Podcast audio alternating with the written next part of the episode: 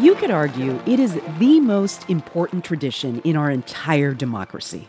This is America's day. The transfer of power from one president day. to the next. Today, we celebrate the triumph not of a candidate, but of a cause. A public demonstration that the United States remains a government of the people, by the people, for the people. And at this hour, my friends, democracy has prevailed. And this moment in front of the U.S. Capitol, when Joe Biden took the oath of office to become president last year, it was able to happen in part because of another moment, one that unfolded in a nondescript conference room in Lansing, Michigan. We must not attempt to exercise power we simply don't have. That is Aaron Van Langevelde. He's an attorney, and he was one of two Republicans on what's called the Michigan Board of State Canvassers. This board must do its part to uphold the rule of law and comply with our legal duty to certify this election. Now, in normal times, the job of a canvasser is so forgettable, so ministerial, some might even say so boring, that we wouldn't even be doing a story about it on NPR. Canvassers review the vote totals from each county, they add them up, and they certify the election results. But 2020 was not normal times. And after voting stopped that fall, a lot of pressure came down on Republican canvassers from the Michigan State Party, from President Trump, to not certify Joe Biden's victory even though Biden had won the state by 154,000 votes. As America awaits the outcome of this presidential election, all eyes are on battleground states, among them Michigan. Trump campaign has filed lawsuits against multiple states, including Michigan, alleging misconduct in the 2020 election. Before 2020, the idea of a board of canvassers not certifying was almost unthinkable. So it wasn't clear exactly what would happen if the state board deadlocked. Likely, that would end up in litigation, which would provide opportunity to add more confusion and chaos to an election that Trump and his allies were trying to overturn. But amid all this noise, Aaron Van Langevelde quietly cast the decisive vote. I will be supporting the motion. The Michigan Board of State Canvassers certified the election results, confirming Joe Biden won the state. And shortly after that, the formal transfer of power from the Trump administration to the Biden administration finally began. It's a big breaking news to tell you about the General Services Administration moments ago saying that President elect Biden is the apparent winner of the November In the meantime, Aaron Van Langevelde would soon realize his decision to certify in Michigan came with consequences. You see, when his term as canvasser ended after the 2020 election, his fellow Michigan Republicans replaced him. And he wasn't the only one who met this fate. Consider this. In counties across Michigan, Republicans have replaced election officials who upheld their oath and certified Biden's victory, which might make it easier for some candidate like Trump to undermine a future election. From NPR, I'm Ailsa Chang. It's Wednesday, May 4th. Support comes from our 2022 lead sponsor of Consider This, Capital One, offering Capital One Shopping, a downloadable browser extension that searches various sites for shoppers. What's in your wallet? More at CapitalOneShopping.com. This message comes from NPR sponsor Saatva, the comfort company. Saatva luxury mattresses are sold online and priced at about 50% less than mattress stores. Visit SAATVA.com slash NPR today and save an additional $200. It's Consider This from NPR. So in Michigan, each county has its own board of canvassers. And just like the state board, each of these county boards is made up of two Democrats and two Republicans.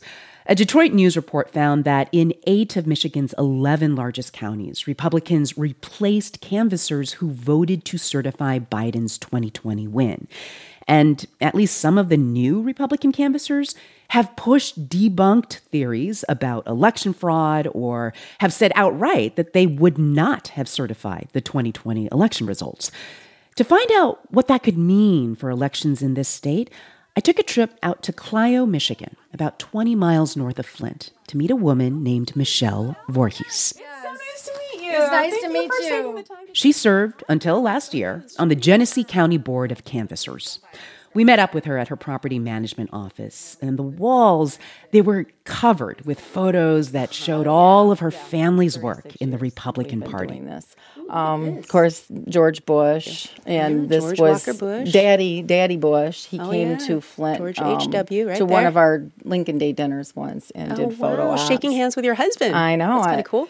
Um, that was an inauguration picture. We're in there somewhere, but I can't. Now, there is no question Voorhees Yeah, is we a really enthusiastic Republican. I mean, the first election I voted in was George, or George um, Gerald Ford. Sorry, get old and your brain doesn't work right. Um, Gerald Ford, and I did vote for him. And so is her husband. My husband got nominated to be a number one Republican. He got nominated to be the number a, one. a number one Republican. Every county has a number one Republican.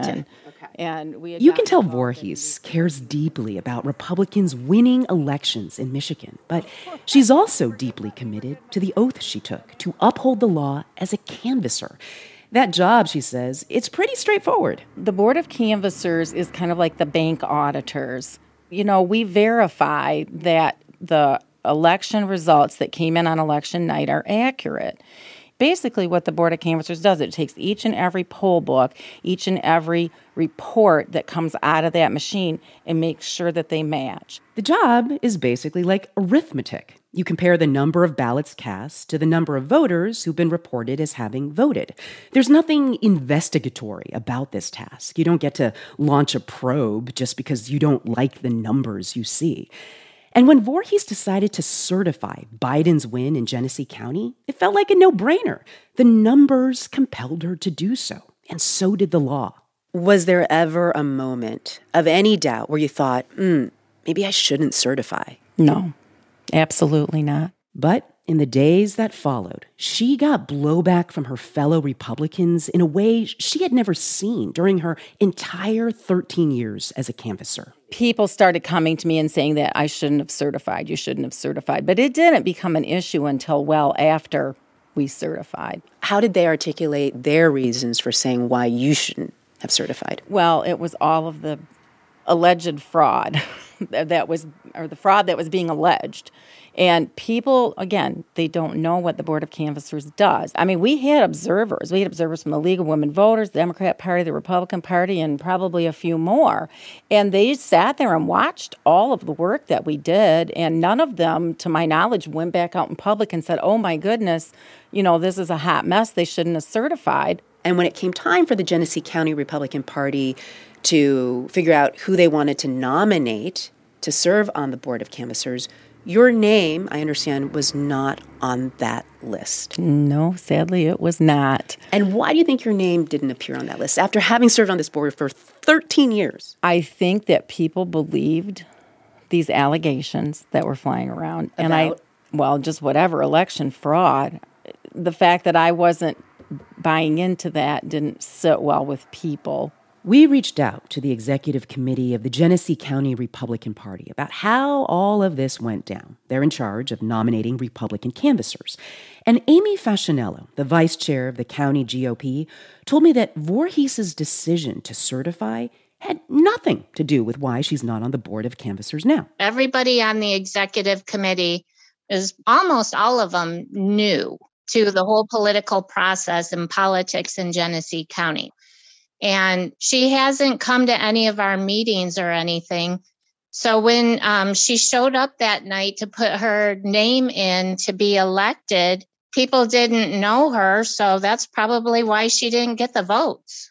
But it's hard to ignore the fact that Voorhees now joins a pretty sizable group of former Republican canvassers who have been replaced after they decided to certify Biden's 2020 victory. I can't get inside someone else's head, but I do know that the meeting I was at, where people were nominated, the people who cared to attend the meeting and stood up to introduce themselves and say why they wanted the position, every single one of them said because they wanted to stop election fraud.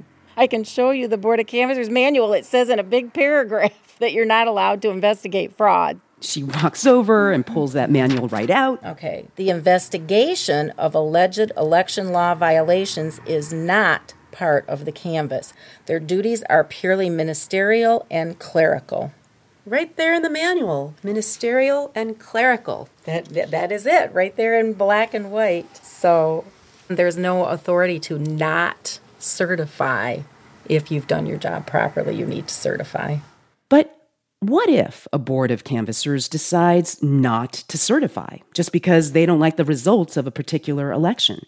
Can these bureaucratic positions inside our election machinery disrupt the process in such a way to defy the will of voters? If you want to know how important these positions are to our elections, all you have to do is look at what happened in 2020. There was a concerted effort from the top to try to overturn the outcome of that election, right? That is Lawrence Norden of the Brennan Center for Justice. He's been working on election security for years.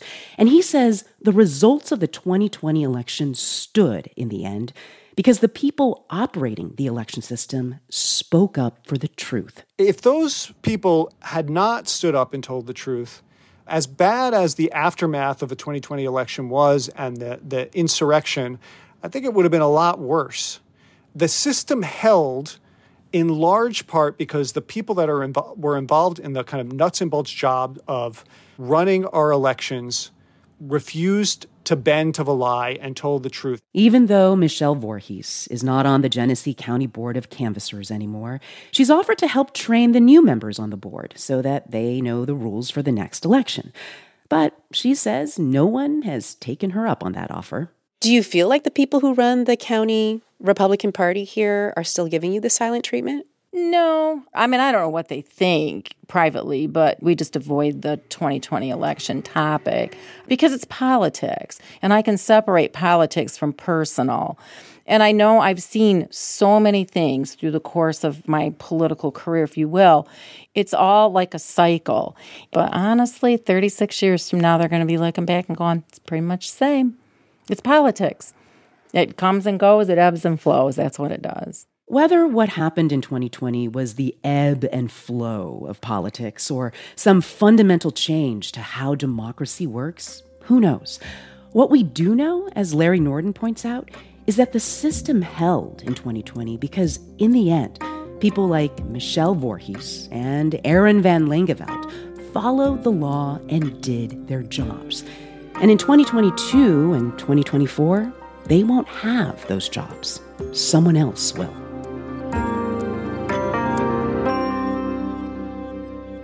It's Consider This from NPR. I'm Ailsa Chang.